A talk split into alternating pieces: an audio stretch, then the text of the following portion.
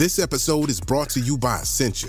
A better you starts with better hydration. Essentia is on a mission to inspire people to do what matters most. Their proprietary ionization process transforms water from any source into ionized alkaline water, providing water that's 99.9% pure with a pH of 9.5 or higher.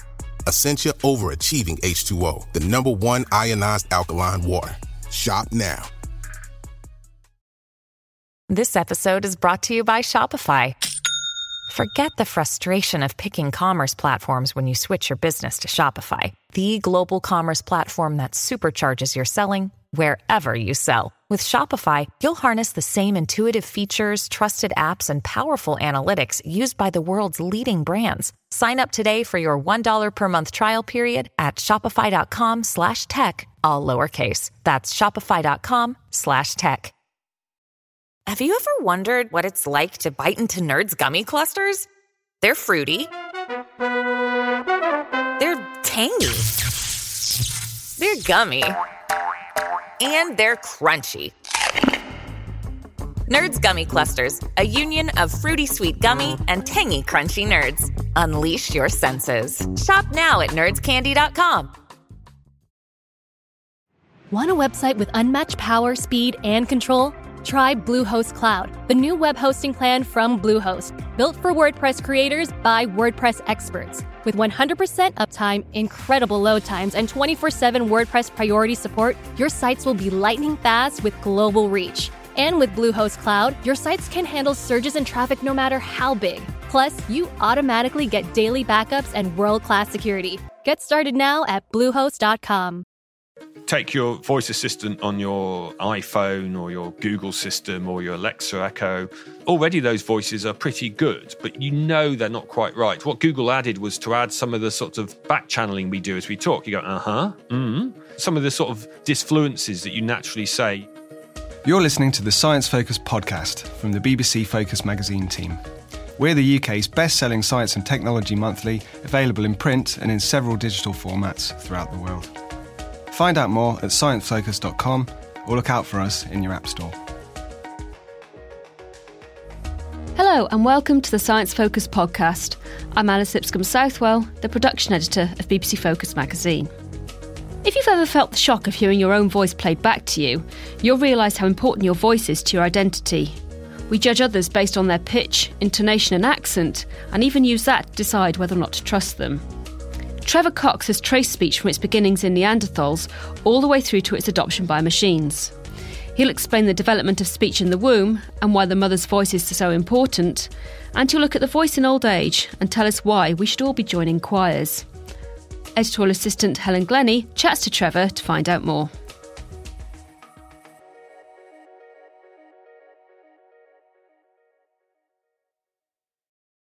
Can you start off by telling me what your area of expertise is? My area of research is uh, acoustic engineering. So I'm interested in making things sound better. And that might be designing a concert hall so the music is enhanced by the acoustics, or it might be designing a classroom where you're trying to make the speech intelligible so the pupils and the teacher can hear each other. Or it could be everyday products like, uh, I don't know, designing a washing machine so they they're less annoying. Nice. And how did you become interested in sound engineering? I think, like a lot of my colleagues, uh, you start off being both a scientist and a musician, and you kind of, in the end, you combine your two interests. And in my case, I was interested. I was a classical musician.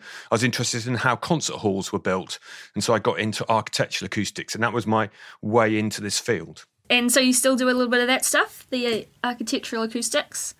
Yeah, I, I got into designing treatments that are used to improve the sound in concert halls and in studios, and, and my designs are are still heavily used around the world. And uh, when people people within acoustics know me, I've, I've written a book that is very commonly used to to design these these treatments. Uh, now, another book that you've written really recently is called Now You're Talking. Uh, can you explain to me what the book's about? I've done research on on speech before in terms of how to make it intelligible, but I kind of realized I didn't really understand that much about verbal communication. And I got really interested in the, in the sort of thinking about well, when did we learn to speak? How do we learn as individuals to speak? But also, speech is changing. If we think about what we're doing now, we're, we're saying things like, I love you to Alexa and sorts of really strange things. Artificial intelligence is changing our communication. And it just struck me it was a really good time to be writing a book about this subject. And why do you think all of this speech science is important? Well, in the end, it's you know our primary way of communicating is is to talk. We're chatting now, uh, you know, we're many hundreds of miles apart, but we're chatting by speech, and uh, particularly in ancient times before I was writing, speech was the only real way of communicating, uh, and. It, it's no, it's about us, isn't it? It's a very personal way of communicating. If we think about uh, how we interact. We give away so many signals as we're talking. It's not just about the words I'm saying. You're starting to pick up on my accent, how I'm saying the words. Do I sound excited? Do I sound happy, sad? We voice is such an important thing for us to sort of get along as a social species and to communicate. Now, you talk about the three ages of the voice, and the first one of those is infancy. Now, I was really surprised to learn how much babies can hear in the womb. So, can you explain a little bit about what you found out about that? Yes, well, from about the third trimester, your your baby has hearing, and so it can it can start hearing the mother's voice. So when, when I'm talking here, my, my body is vibrating. You know, bits of my skeleton are vibrating. So if I was a mother, that vibration would pass to to the infant through the amniotic fluid, so it can start hearing the sort of vague sounds of the mother's voice. And in fact, when a, a, baby is born, it can recognize the mother's voice in preference to others. It doesn't recognize the father's because it hasn't had that intimate sort of connection with the with the mother's voice. And I guess there's other sounds in there as well. I mean, there must be lots of fluid slushing sounds, and of course the sound of the heartbeat. You know, the maternal heartbeat must be one of those dominant sounds that you hear for the, the end of your uh, time in the womb. So it sounds like quite a comforting sound for babies to hear. Is that then used in medical practice? Can you use it to soothe babies? you can buy CDs which play maternal sounds as an, in an effort to sort of kind of soothe your baby. And I've I've heard anecdotal reports that they work quite well, but I've, I I didn't try it on my children, so I can't tell you. And I, I don't think. I don't think anyone's done any scientific studies, but certainly if you get have premature babies like I have, there's increasing uh, knowledge that actually sounds are really important to the babies while they're lying in the incubators in special care if you don't play vocal sounds to these babies, you're going to inhibit their development of speech initially, because of course, in the womb, they're starting to pick up on speech. But also, uh, neonatal special care is a really noisy and not very nice place. Incubators are noisy with the ventilation systems. And actually, playing some of the sounds that you might get in a maternal womb can also help soothe that's amazing that you say that babies are starting to, you know, start to learn about speech while they're still in the womb. So, do you think that means that, you know, talking to your, you know, wife's pregnant belly and that sort of thing, you think that is all really important? I think it's a, it's an important part of bonding, but uh, obviously fathers don't do it often enough for the babies to sort of recognise it. So you'd have to be quite committed, I think, to playing uh, you know the, the, the father's voice a lot. I think we've got to be slightly careful here as well because you can you can buy devices which are you know strap onto your belly and things like that to play music at your baby. I, I'd be a bit worried about doing too much augmentation of what's normally happens. One thing we don't know how sensitive the baby's ears are, so I certainly wouldn't be playing very loud sounds at them. But also, we we're kind of evolved to learn the starts of speech from our mother's voice. And so, if we just overload the baby with lots of extra sounds, is that going to be optimal for them to learn? I suspect it won't be. Okay, and there are two other ages of the voice adulthood and old age. What happens to our voice as we progress, you know, through the years? Well, the big change in I guess, is at puberty where we become adults. So that uh, that's when we get our adult voice. And f- for men, it's really obvious, isn't it? You hear that sort of what's commonly called the voice break, where the, the, the adolescent boy their voice drops by about an octave. But actually, women's voices change as well, but it's less kind of less dramatic. It's only a few semitones, so people don't notice it quite so much and you get other changes in the voice. After all, what we're, we're, turning into adults, we're turning into sexual beings, and so that our, our voice changes. So you get a bass, manly voice as a man because that's about trying to attract a female, I suppose, uh, sort of signaling your fitness through your voice. And there's other changes to the female as well. So one common thing you get with teenage girls is that kind of quite whispery voice. And that's called by the vocal folds, the things that make your voice actually in your larynx actually not quite meeting and getting a little what's called a glottal chink in it, which means you get a slightly breathy voice, and that's kind of one of those sort of features that a lot of teenage girls has as they develop their adult voice. And then getting further on into old age, what happens then? Well, I I think what's remarkable about the voice is it it kind of doesn't deteriorate very quickly. So I'm in my early fifties and I'm covered in wrinkles and various bits of my body are falling apart with old age. But my voice is actually not that different to when I was twenty. I mean, ironically, as I talked to you, I've got a slightly croaky voice today, but normally it's kind of quite healthy.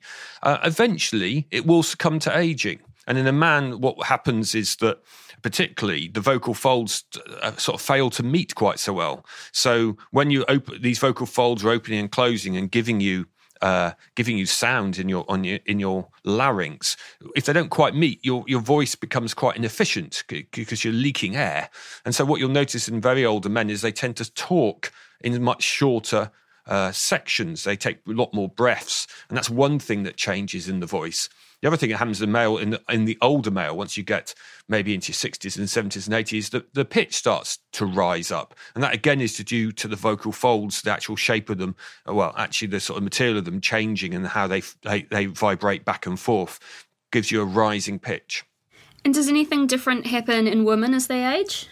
Yeah, their, their voice ages uh, differently. So what gen- generally happens is their voice pitch t- tends to fall over their uh, over their adult life, and it just keeps on going down and down and down because their configuration, their vocal folds is different, and you can see that from the outside. I, as a male, have an Adam's apple, and you don't as a female, and that's to do with the way that your your larynx reconfigures itself during puberty, and that's all to do with, in my case, signaling I'm a man by uh, making my voice uh, lower.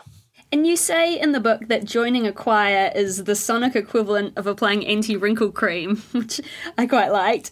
Why is singing so beneficial for the voice?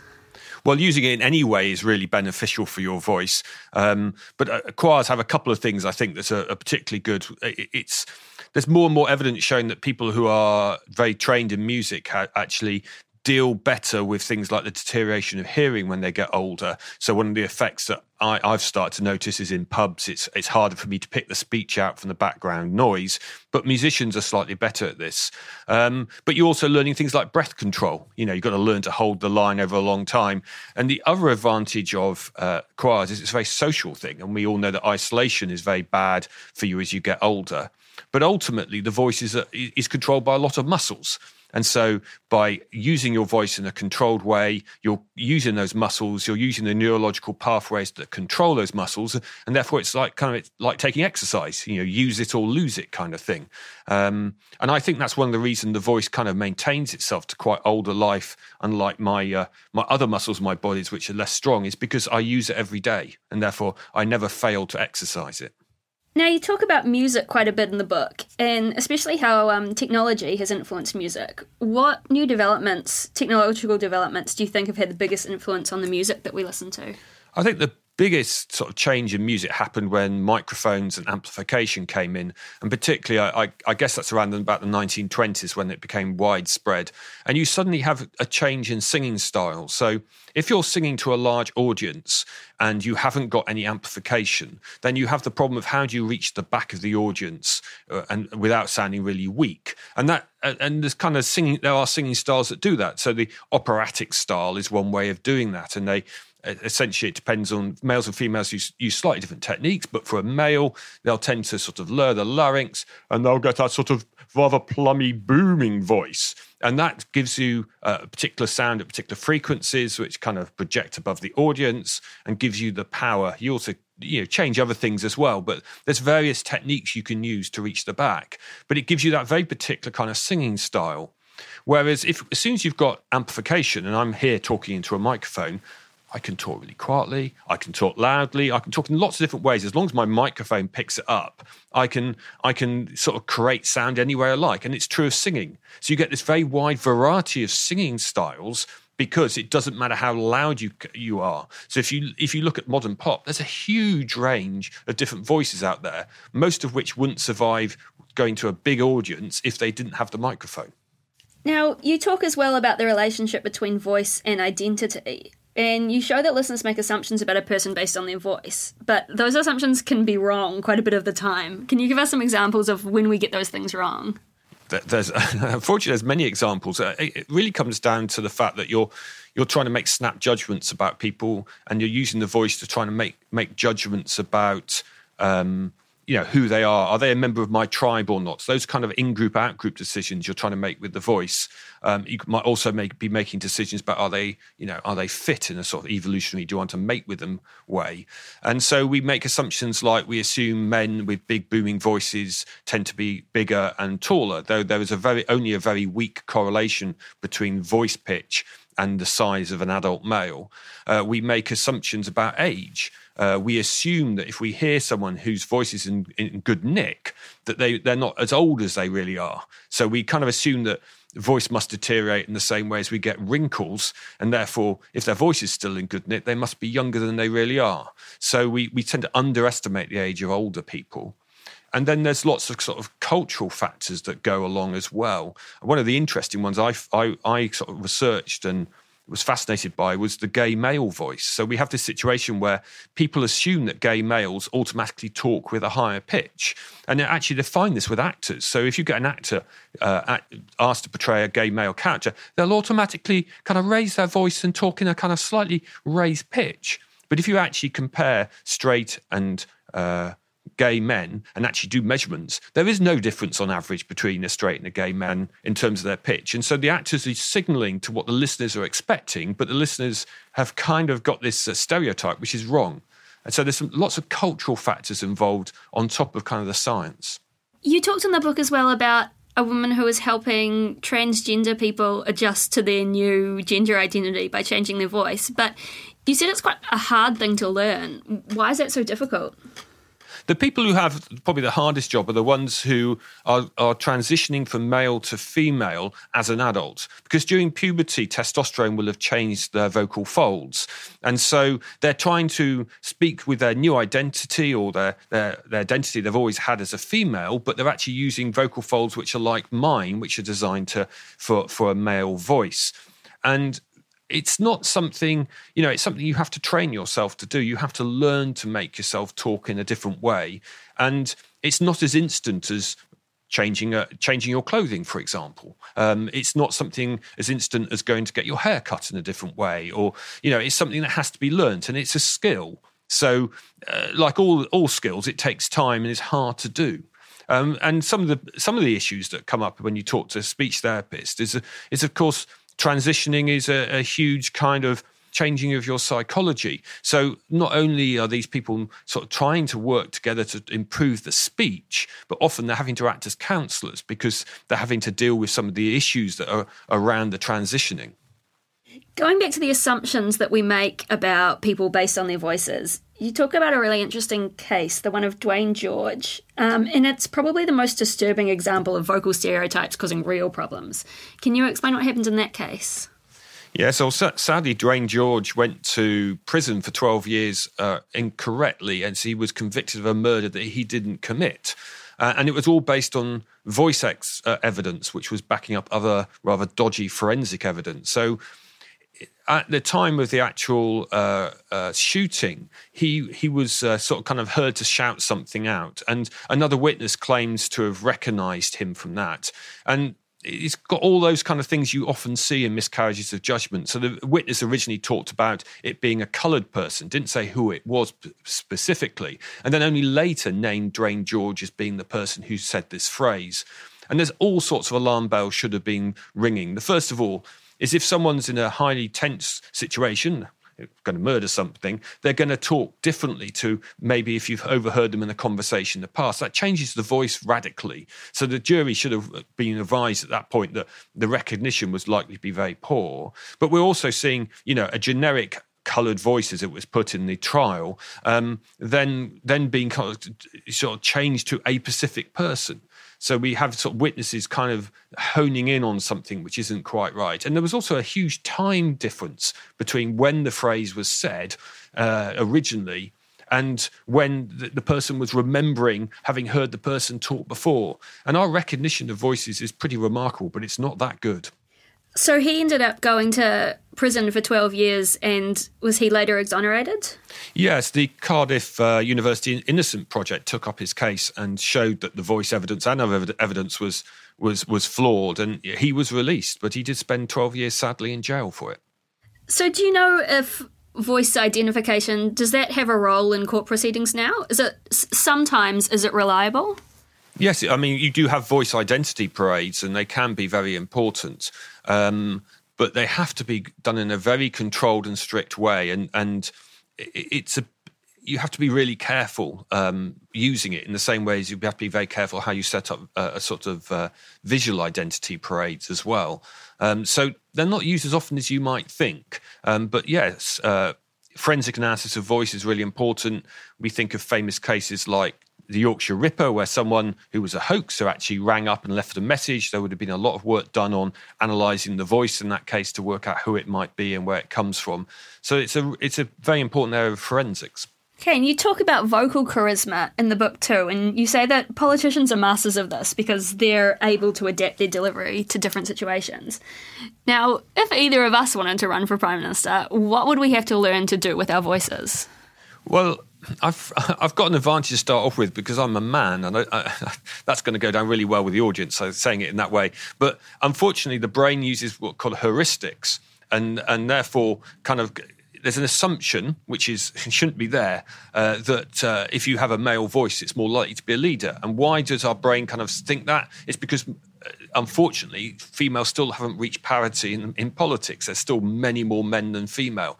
So uh, there's a sort of immediate issue that my voice being at a lower pitch is going to actually be uh, potentially more appealing to voters, which is very unfair on you because um, there's nothing wrong with your voice. Um, but they've, they've found that lowering pitch actually helps with votes. You know, they've done an analysis on Senate elections and shown that females and males with lower voices tend to get more votes. Okay, so do you think that's part of political training for people who are, are hoping to enter a career in politics? Do people actually try and do this on purpose? Oh, people t- definitely have done it on purpose. So Margaret Thatcher, it would be the famous example in the UK where she deliberately lowered her voice. I mean, one of the sad things about the prejudice against women's voices in power is that if if as a woman you talk in your natural frequency range and you and you try and do it in an authoritative way, you you you might get labelled as being strident which is not a very nice way of describing your voice. Whereas as a male does that, you don't get accused of, of you know, the, the, adjectives used are not so pejorative. So by lowering the voice, um, and, and, and Maggie Thatcher lowered it quite a lot. You you you avoid what you know this stridency trap, but that's not how it should be. And actually, Mary Beard, the classicist, has written quite a bit about this. You know, we haven't learned to hear a voice of a female in their natural range talking authoritatively as an authoritative voice. And, and hopefully, over time, as we get more female politicians and more p- females in power, that stereotype will wane. But it's definitely there at the moment.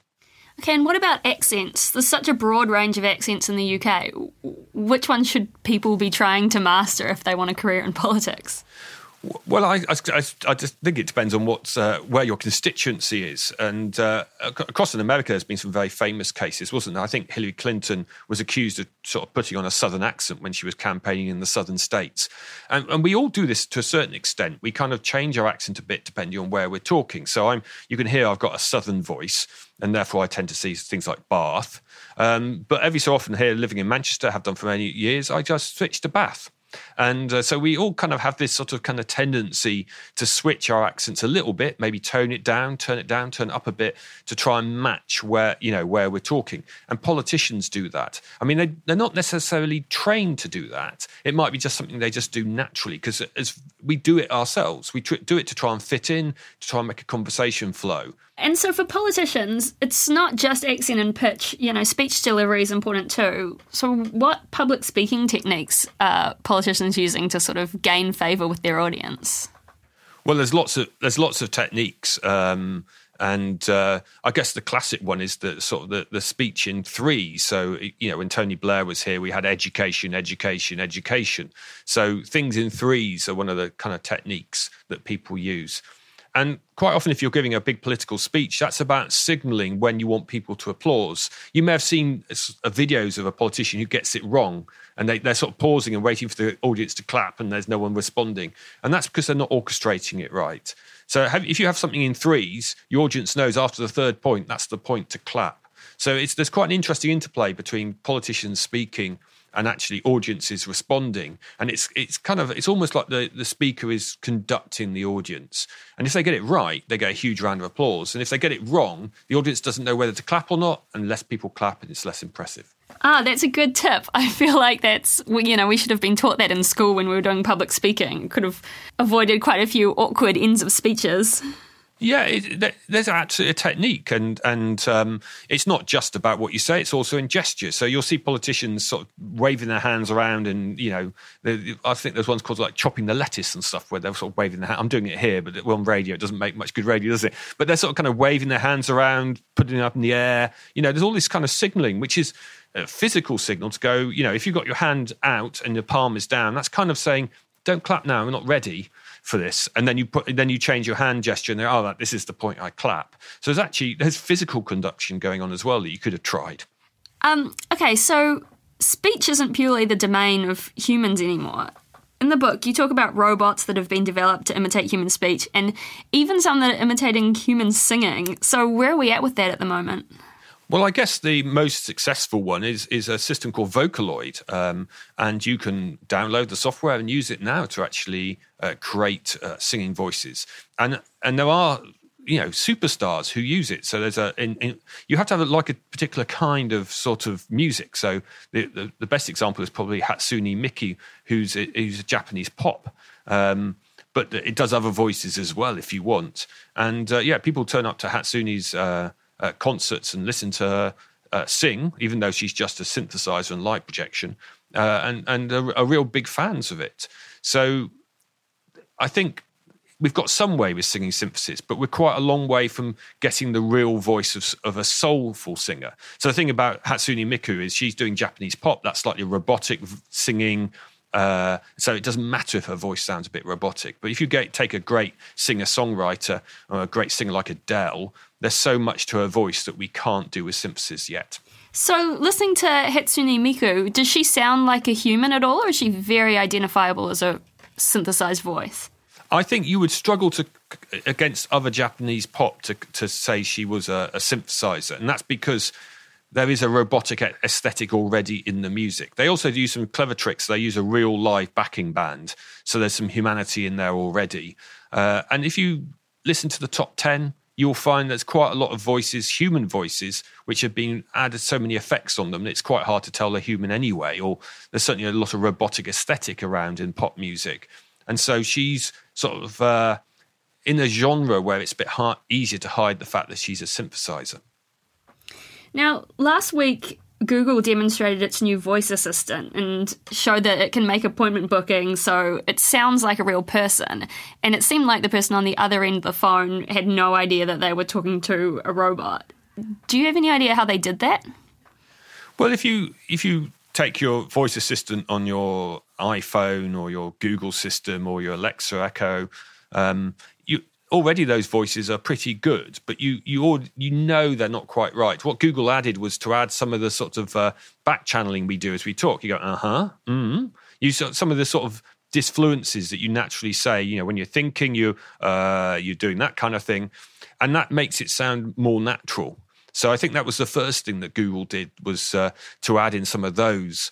Uh, and the other thing that uh, they did as well, which I think is quite a clever trick. Uh, maybe trick's the wrong word. Is they did it down a phone line. So again, if there's any roboticism on the voice coming out of that AI, then someone's going to just assume it's a mobile phone issue. Uh, so uh, one of the things about faking voices and uh, and all this, which is going on, and, and synthesized voices, is when we hear a voice which isn't quite right, we don't know if it's the voice or it's actually what it's been transmitted by. So you have this. If you go down a telephone line, I bet that assistant just thought, "Oh, the mobile phone line's a bit odd today," and just accepted that the voice wasn't quite right. Okay, so this might be harder to do in person. You know, if you had a robot that really looked like a human, the voice could potentially give it away. I, I think at the moment, yes, certainly, especially if you wanted to have a free speech and a free conversation with them. Uh, and one of the fields which is kind of worrying people in this area is, is faking speech. So we've all had uh, phishing scams by email where people are claiming to be friends who are lost or something and need money mailing to them. It's not going to be very long before we're going to start getting voice messages along the same lines on our mobile phones and, and initially, I think we're going to get fooled by these if we're not careful because we're not used to the fact that voices can be faked. But also, if it's a voice message, we'll kind of assume, well, they're they're in the I don't know, they're stuck in Africa and they've had all their money stolen, which is usually the kind of story.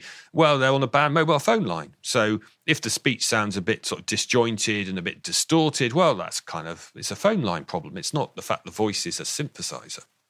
Yeah, and there must be an effect as well of voices being more emotional than you know the text that you're writing over email. Do you think that would have an effect as well? Well, they'd have to get the emotion right. And again, with Google, when they were doing that, uh, ringing up for a uh, uh, for restaurant booking, you wouldn't expect someone to go into sort of great, I don't know, great bits of anger. I suppose maybe if you couldn't get the booking, maybe, but that's quite a straight transaction where the voice can be quite neutral. The actual ranges of voice you need, you use, you know, whether that's a kind of pleading voice, shouting voice, whispering, speech synthesis can't do that great diversity of vocal types yet. Mean, there's no reason why they couldn't learn to do some of them, but it's not being done yet. So, to get the real emotional response, uh, emotion right in AI, say if you want to make a robot actor, you would really have to work and get synthesis working much better than it does now. And you've seen some robot actors, haven't you, performing Shakespeare and things like that. What were they like? I went and saw a couple of bits of uh, robot theatre, one of which, yes, they were doing a Alas poor Yorick. Uh, um, I, I, find it quite comical, actually, because, uh, well, I guess, uh, yeah, that speech is all about, you know, mortality. And of course, the robot is, is in a sense, immortal until, I suppose, I guess, the software update means it doesn't work anymore. Um, but I think the robot theatre is really interesting because, I, you know, robots are going to become more common in our everyday life. And therefore, I would expect robot characters to become more and more common uh, in theatre.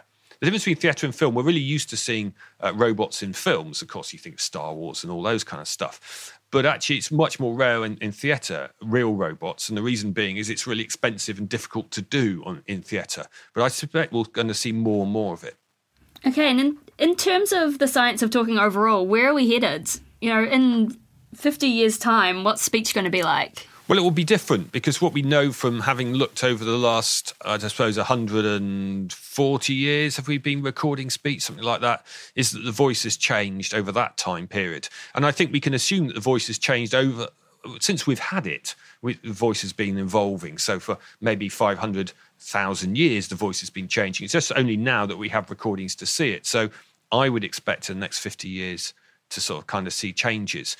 And that could be changes in things like accents. So if you go back and look back 50 years and look at, say, uh, recordings on the BBC, you'll see that sort of very received pronunciation voice, which is no longer used. We see a much more diversity of voices on the BBC. But across England, for example, or across Britain, to be more, uh, be more broad, what we're seeing is the accents tending to become more similar. We're tending all kind of move towards a kind of London accent in many respects one one respect where that hasn't happened is in the is in the flatter northern vowel. So the last and last is being maintained, but quite a lot of other pronunciation features are moving towards London.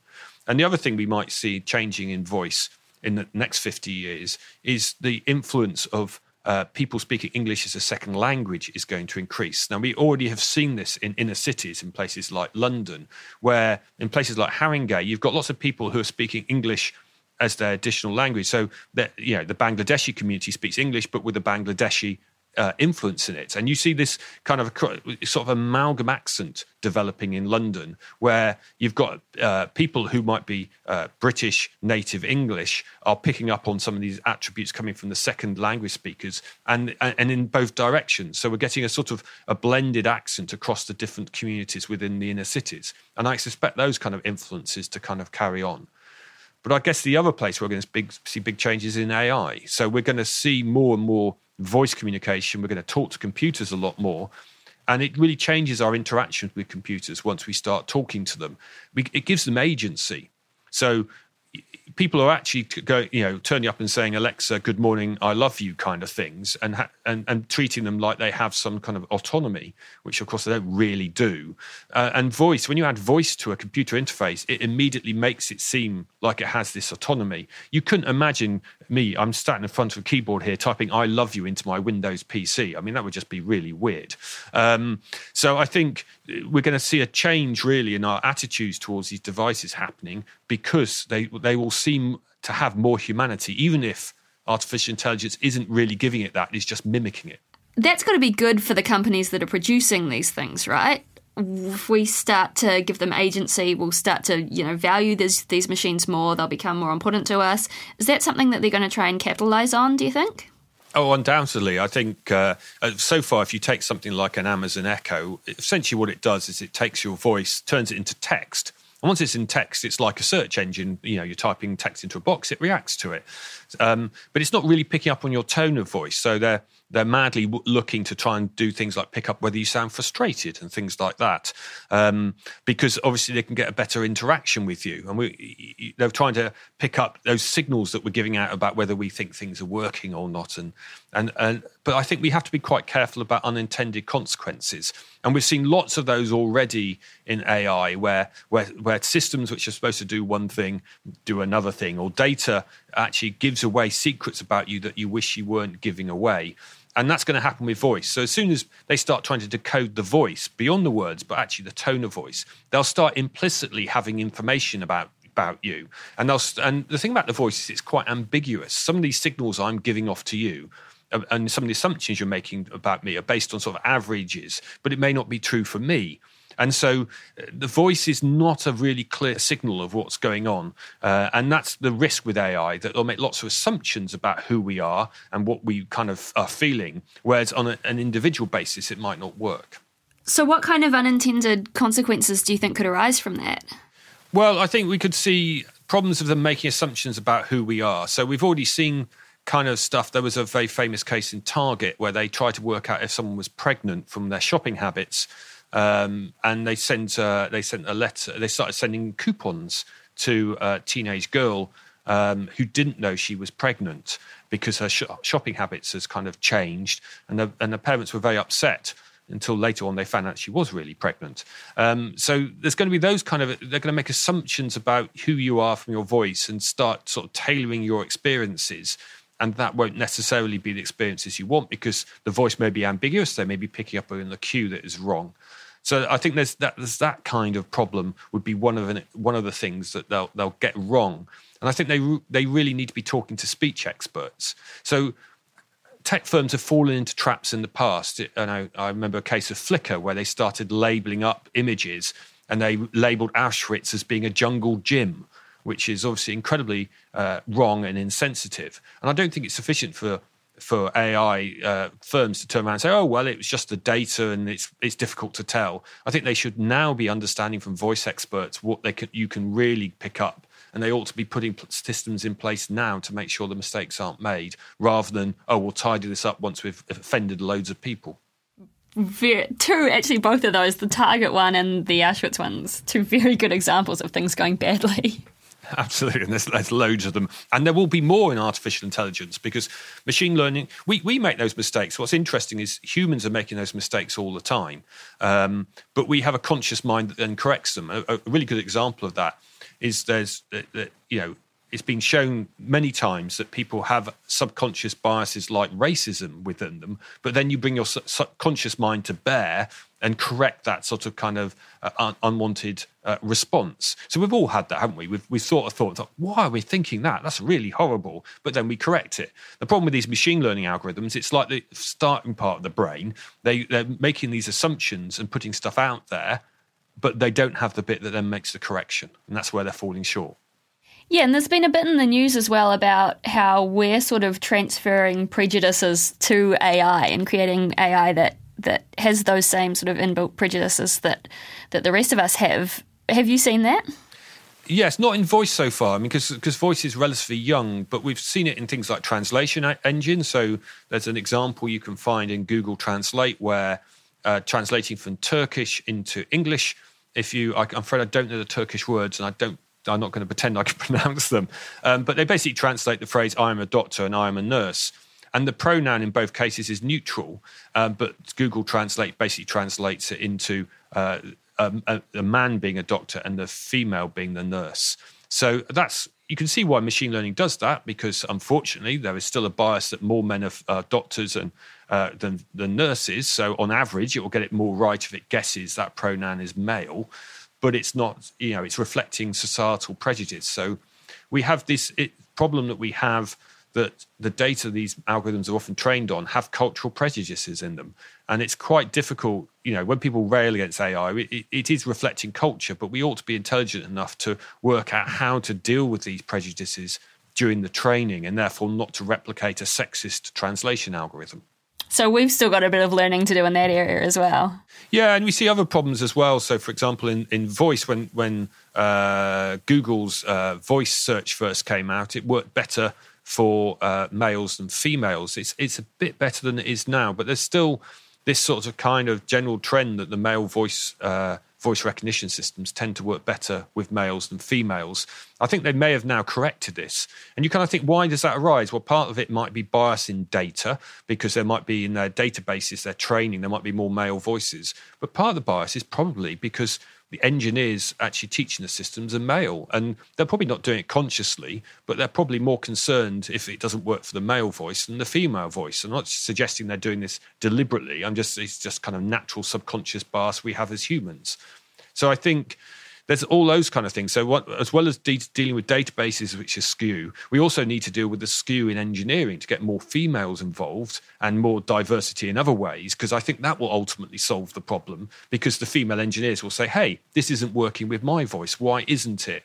Uh, rather than the male going, "Oh, this is good. Isn't this a neat bit of tech?" And presumably that that same technique would hold for you know people of with different accents, people from different places around the world, you know, second language speakers. If we got the the input of data into the systems right, then maybe those things would all correct. Yeah, I mean that's essentially what they've done over time with voice systems. So when Siri came out, there was quite a lot of videos uploaded showing it didn't work with heavy accents. So Siri is the Apple iPhone voice assistant, and I, I remember seeing a video of people in, in, Scotland trying to trying to communicate with it and completely failing. Um, and these systems tend to work best with uh, uh, sort of general American accents, because of course they're coming out of American companies. But uh, over time, uh, that can be corrected as we get more and more examples. Um, but it is difficult if you've got a voice um, difficulty, and that might be uh, just because you're speaking a second language, so you're slightly less fluent, or maybe you've got a, a difficulty like you're, you're a stammerer. Um, then you're going to struggle with these voice systems unless they're carefully trained. And I think the problem we have with technology is that that's driven by profit. So they're looking at what's the big numbers of people we need to meet, and so hence why you know we're getting it to work for American first um, uh, because that's obviously where we our, our primary first market is. But if you take something like stammering, it's quite common. And is it sort of acceptable to have people with a stammer who who ring up a phone system and then can't make their way through the menu system because the voice recognition system can't can't deal with the fact that their voice is slightly less fluent than the average person. It's a, that's a tough problem, especially when you think of it all being sort of directed by by profits. Yeah, and this is where I think actually university research really comes in because the universities who work in speech are not being are not trying to compete with Google. They're trying to look at the the, the areas that they're overlooking. So. I, I, as part of writing the book, I went went to Edinburgh University, who do some great work on people with motor neuron disease and trying to get personalised voice for people with motor neuron disease. And you can imagine um, it's a real, you know, this is a horrible uh, uh disease you get. But one of the things that often happens um, uh, is that you lose your voice because you lose the neurological control of the, of the muscles.